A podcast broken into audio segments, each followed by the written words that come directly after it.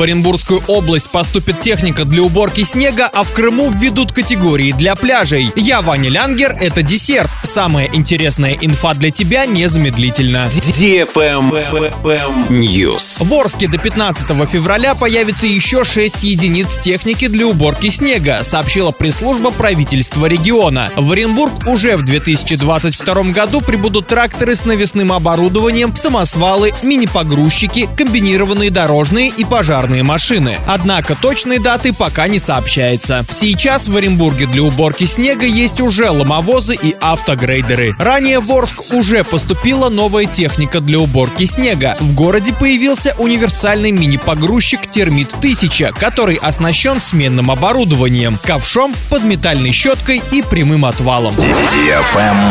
Лайк.